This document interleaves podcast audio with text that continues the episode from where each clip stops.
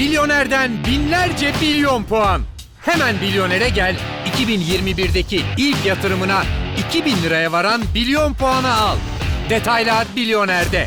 Milyoner, bahsin ilk adresi. Milyoner.com'un sunduğu Taraftar Kest'in yeni bir bölümünden herkese merhabalar efendim. Ben Deniz Ali Efegülen. Bugün e, her zaman olduğu gibi Çağatay Algül ile e, bölümümüzü çekmekteyiz. Hiç e, vakit kaybetmeden Red Bull sporcusu olan jimnastikçimiz Ayşe Begüm Onbaşı'nda başlayalım. E, Avrupa Şampiyonası'nda tek kadınlar yarışması sırasında sakatlandı ve e, yarışmadan çekilmek zorunda kaldı. Kendisine geçmiş olsun dileklerimizi iletiyoruz. Umarız bir an önce tekrardan e, geri döner. İnşallah. Ardından e, Dünya Superbike Şampiyonası'nda Red Bull sporcusu Yamaha sürücüsü olan Toprak Razgatlıoğlu Portekiz'deki Grand Prix'de ilk yarışı kazandı ve şu an şampiyonadaki en büyük rakibi Rea e, yarış dışı kalmıştı. İkinci yarışında da e, ikinci yarışında da Toprak e, bir motor e, arızası yüzünden yarış dışı kaldı ve yarışı tamamlayamadı.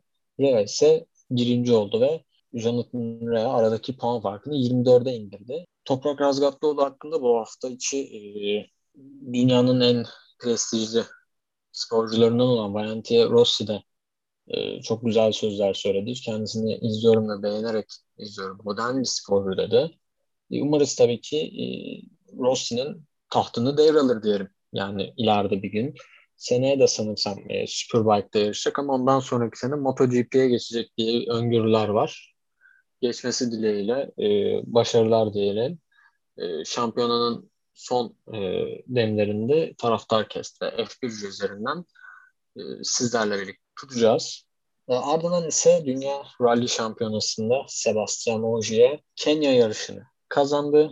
Yunanistan'da üçüncü oldu ve e, dün biten Finlandiya yarışında beşinci oldu ve bu sonuçlarla 190 puanla şu anda lideri yarışmanın. E, sadece iki tane yarış kaldı. E, ve en yakın takipçisi de takım arkadaşı olan 166 puanla Evans.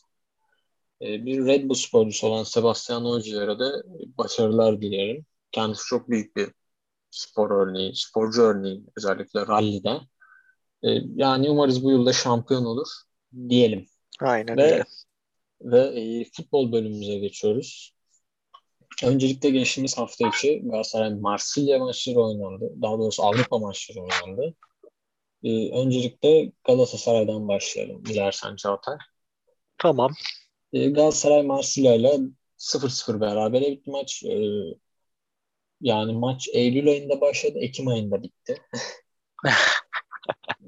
Artı 18 verildi galiba toplam maçta. Totalde evet. Neredeyse. Yani ilk yarının sonunda işte taraftarlar savaştılar. Tabii ki bu arada Marsilya taraftarının e, kışkırtması yüzünden olaylar başlıyor. Bu olaylara değinmemize hiç gerek yok. Boşumuza Yani. kaçmasın. Aynen öyle. Marsilya İstanbul'a nasıl gelecek? Hadi Bunun bakayım. kim verecek? Yani gelen olacak mı? Gelen olursa nasıl bir o- tepki olacak? Ee, bir şey vardı. Galatasaray Kızıl Yıldız basketbol maçı yıllar önce. Evet. Umarız tabii ki öyle bir olay olmaz ama İnşallah gerçekten gereksiz bir olay yani. Aynen öyle. Ee, maç hakkında konuşursak birazcık da Galatasaray özellikle ilk yarı e, Marsilya'ya top oynatmadı. Oyunun hakimiydi. Hakem konusuna birazcık değinebiliriz. Hakem canımızı çok yaktı. Bayağı verilmeyen penaltı, verilmeyen penaltı, boş topa markaj yapması boş kaleyken. E, hakem birazcık başarısızdı o maçta. Bu da tabii ilk yarı gol gelmeyince de ikinci yarı artık birazcık daha ataktansa savunmaya yönelik bir oyun oynadık ve neredeyse hiç net atak vermeden maçı bitirdik. E, 0-0 Marsilya deplasmanında bir puan ve grup lideri olarak devam ediyoruz. Gayet e, iyi bir maçtı. Şunu bir kez daha gördük ki maçta Markao ve Sasha Boye'nin oyuna etkisi o kadar fazla ki yani Galatasaray değişiyor. Şimdi Lazio maçında da böyleydi. O zaman e, Yedlin vardı ama arka açısından böyleydi. Bakıyoruz Lazio maçında Lazio'ya kazanıyorsun. Hafta sonu geliyorsun Alanya'ya kaybediyorsun. Yani Galatasaray e, Avrupa maçlarına ayrı bir önem veriyor. Fatih Terim özelinde büyük ihtimalle e, çok iyi hazırlanmıştı Galatasaray ve bir puan alarak İstanbul'a döndü. Bir sonraki maçımızda Lokomotiv Moskova ile olacak. Umarız o maçı da hiç zorlanmadan kazanırız. E, Sasha Boya da döner bir an önce. E, Avrupa'dan devam edelim. E, bir başka maç e, aynı gün oynanan Fenerbahçe 0, Olympiakos 3 maçı oldu. E, yani Fenerbahçe kötü bir sınav verdi. Yani ne konuda kötü bir sınav verdi? Birazdan Çağatay'a söz vereceğim. Anlatacaktır sizlere ama ben e, şöyle bir şey söylemem lazım. Yani bitiricilik anlamında olmayan bir Fenerbahçe'ydi. Veya geri dönen topları toplamakta. Çünkü Olympiakos'un iki golü de öyle geldi. Vurdular döndü. Dönen topa vurdular. Ve yani 3-0 gibi ağır bir yenilgi aldı Fenerbahçe. Söz sende Çağatay. Yani şimdi en baştan başlayayım ben. Yediğimiz golde zaten orta sahadan top kaybettik. Bu dün oynanan Kasımpaşa maçında da belliydi. Biz orta sahada çok top kaybı yapan bir takım olduk son iki maçtır. Zalai genel anlamda çok kötüydü. Her, herhalde Fenerbahçe'deki kariyerindeki en kötü maçını çıkardı. Yediği çalımlar olsun, kaptırdığı toplar olsun, attığı uzun topların hiçbir şeye gitmemesi olsun. Ee, bitiricilik anlamında dediğin gibi berbattık. Direkt sınıfta kaldık o konuda. Rossi'nin kaçırdığı top, işte Pelkas'ın direği ki zaten maça Pelkas'la başlamak da bir e, kötü bir durum oldu.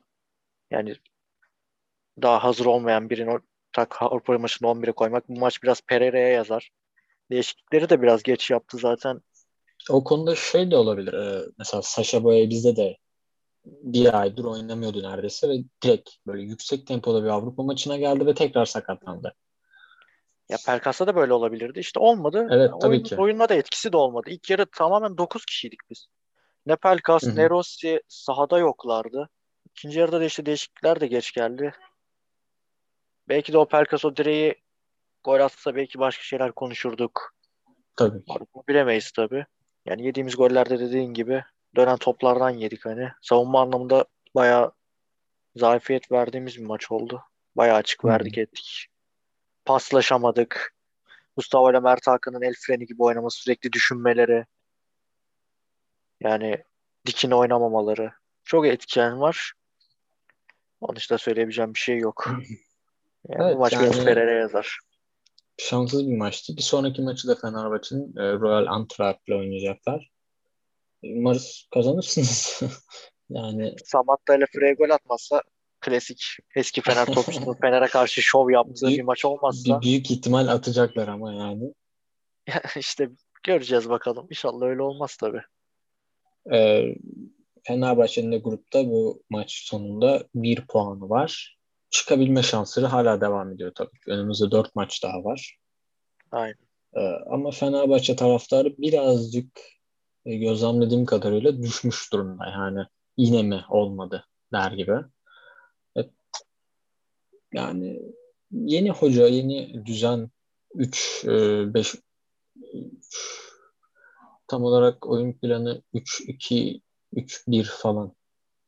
Ee, yanlış Yok, şöyle. ama Yok yok şöyle 3 4 2 1. 3-4-2-1 e, farklı bir düzen deniyor. Tabii yani o düzen mesela yani Galatasaray'la oynadığı maçta da o düzeni mi koruyacak acaba? O şöyle söyleyeyim ben sana o üçlü düzen Pereira gidene kadar kalır. Yani çünkü şöyle mesela Marsilya'da Galatasaray maçında 3-5-2-1 oynadı. Pozisyon verdi yani. Vermedi desek yalan olur. Ya veriyorsun her türlü zaten. Yani veriyorsun tabii Marsilya e, ile Fenerbahçe'yi bir tutamayız. Pozisyon verme veya tutma kalite açısından, oyuncu kalitesi açısından. E çünkü Marsilya'ya bakıyoruz Genduzi var. Genduzi maçın her tarafında vardı yani. Yani bir orta sahanın ne yapması gerektiği gayet açık yani o, Kesinlikle. o adamda. Yani savunmaya bakıyoruz top kapmış, hücumda bakıyoruz ceza sahası içinde falan. E, öyle Yani bir tamamen orta saha komple bir oyuncu. komple bir oyuncu. Marsilya'da bunlar da çok var. Yani Payet var. Etkisiz oldu Payet. Ee, Harit var. Etkisiz oldu. Ee, sadece o ön üçlüden Cengiz'i biraz durdurmakta zorlandık. Evet ki çok nefis de bir şut attı ama Muslera eski günlere bir dönüş bize böyle hatırlattı o günleri ve harika bir kurtarış yaptı. Yani tabii o mesela gol olsa çok farklı şeyler yine konuşuyor olabilirdik. Onlar çok ayrı konular. Ama e, durum bu şekilde yani bu şey gibi oldu. Cengiz Ünder formdadır. Sevinirsin milli takım için ama haftaya Cengiz formdaysa- Rakibindir. Aynen öyle. Biraz öyle bir durum. E, ardından ise Beşiktaş Ajax maçı. Şampiyonlar Ligi'nde Ajax'ın 2-0 galibiyetiyle bitti. Zaten e, Beşiktaş'ın kazanmasını beklemiyorduk ama burada da hakem birazcık ön plana çıktı. Açıkçası özellikle Aynen. Beşiktaş'ın verilmeyen golünde Kesinlikle. birazcık öne çıktı. Bir de ya o akşam Şampiyonlar Ligi maçlarında bir şey oldu. yani Inter kazanamadı. işte Şerif kazandı. Evet. Yani birazcık Şerif özellikle bayağı bir garip Evet, bir olay oldu. Ajax Ben de Beşiktaş maçı da için yani. yani herkes şey dedi 3.5 üstü dedi mesela iddiadan bakarsak. Ya Ee, Çok kaçırdılar ama. Ve yani Ajax boş kaleye bile atamadı. Evet. Acaba diyorum bir bir şikemi vardı. Bahis bağlamları götürdü parayı. Kesinlikle yani altı oynayan sağlam götürdü.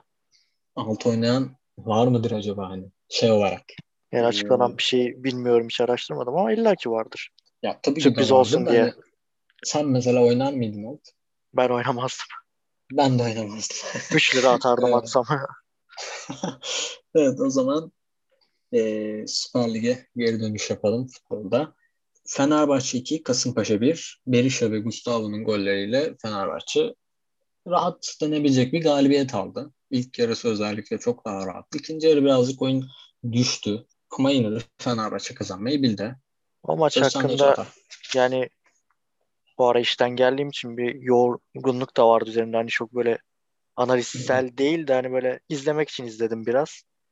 Bir de telefondan izledim zaten küçük ekran falan faktörü var. Hı hı. Ya izleyebildiğim kadarıyla Berisha'yı beğendim.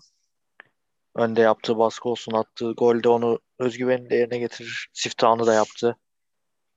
Ee, ikinci yarıda biraz durgunlaştı oyun. Biraz Kasımpaşa'ya verdik topu.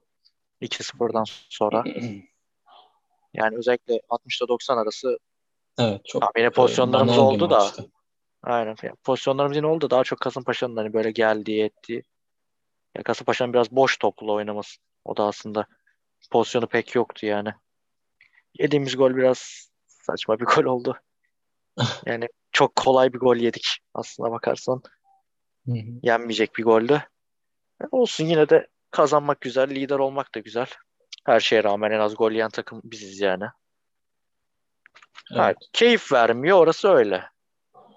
İlk yarı Yani haricinde keyif tabii. vermese de kazandırdı sonuçta. Yani galibiyet galibiyettir. Hani sonuca biraz Aynen bakacak olursak şekilde.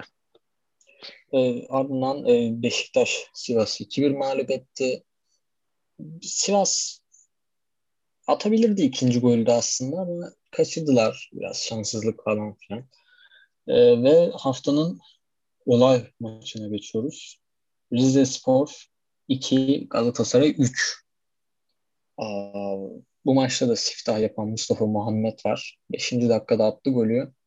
E, ardından Rize 2-1 öne geçti ve e, Galatasaray buradan 3-2 kazandı. E, maçta maç hakkında futboldan bahsedebilir miyiz bilmiyorum.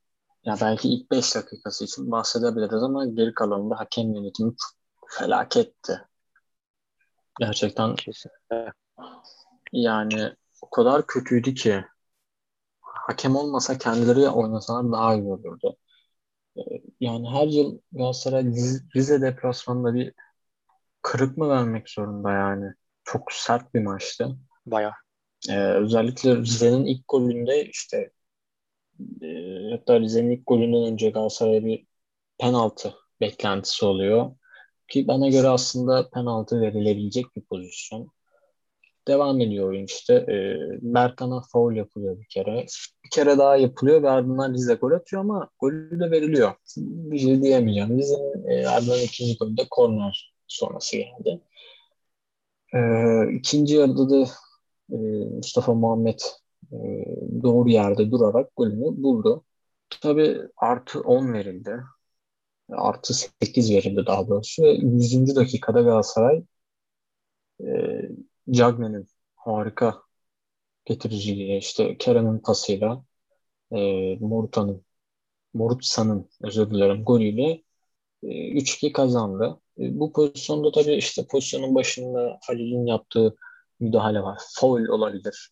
Foul foul ama Yani. hakem vermedi. Ardından Cagney işte Kerem'e veriyor. Kerem'e yapılan hareket de faul. Avantaja bırakılıyor. Doğru. E, ardından Cagney'in ilk mücadelesi faul değil yani. Omuz omuza mücadele o kadar da değil. Ama işte ikincisinde Bir olay. adamı Adamı fırlatıyor. Fırlatıyor adamı yani. fırlatıyor birazcık. Ama şey yani Cagney demiş ki bu oyun böyle olmayacak demiş. Atmak lazım demiş herhalde. fırlata fırlata geldi. Ama tabii ki e, o kadar şeye rağmen ayakta durmak da büyük bir fizik güç ister. Bu da Cagney dışında birinden gelmezdi herhalde. Morsan da çok güzel bir yerde duruyor bu arada arka tarafta ve golünü attı. Galatasaray kazandı.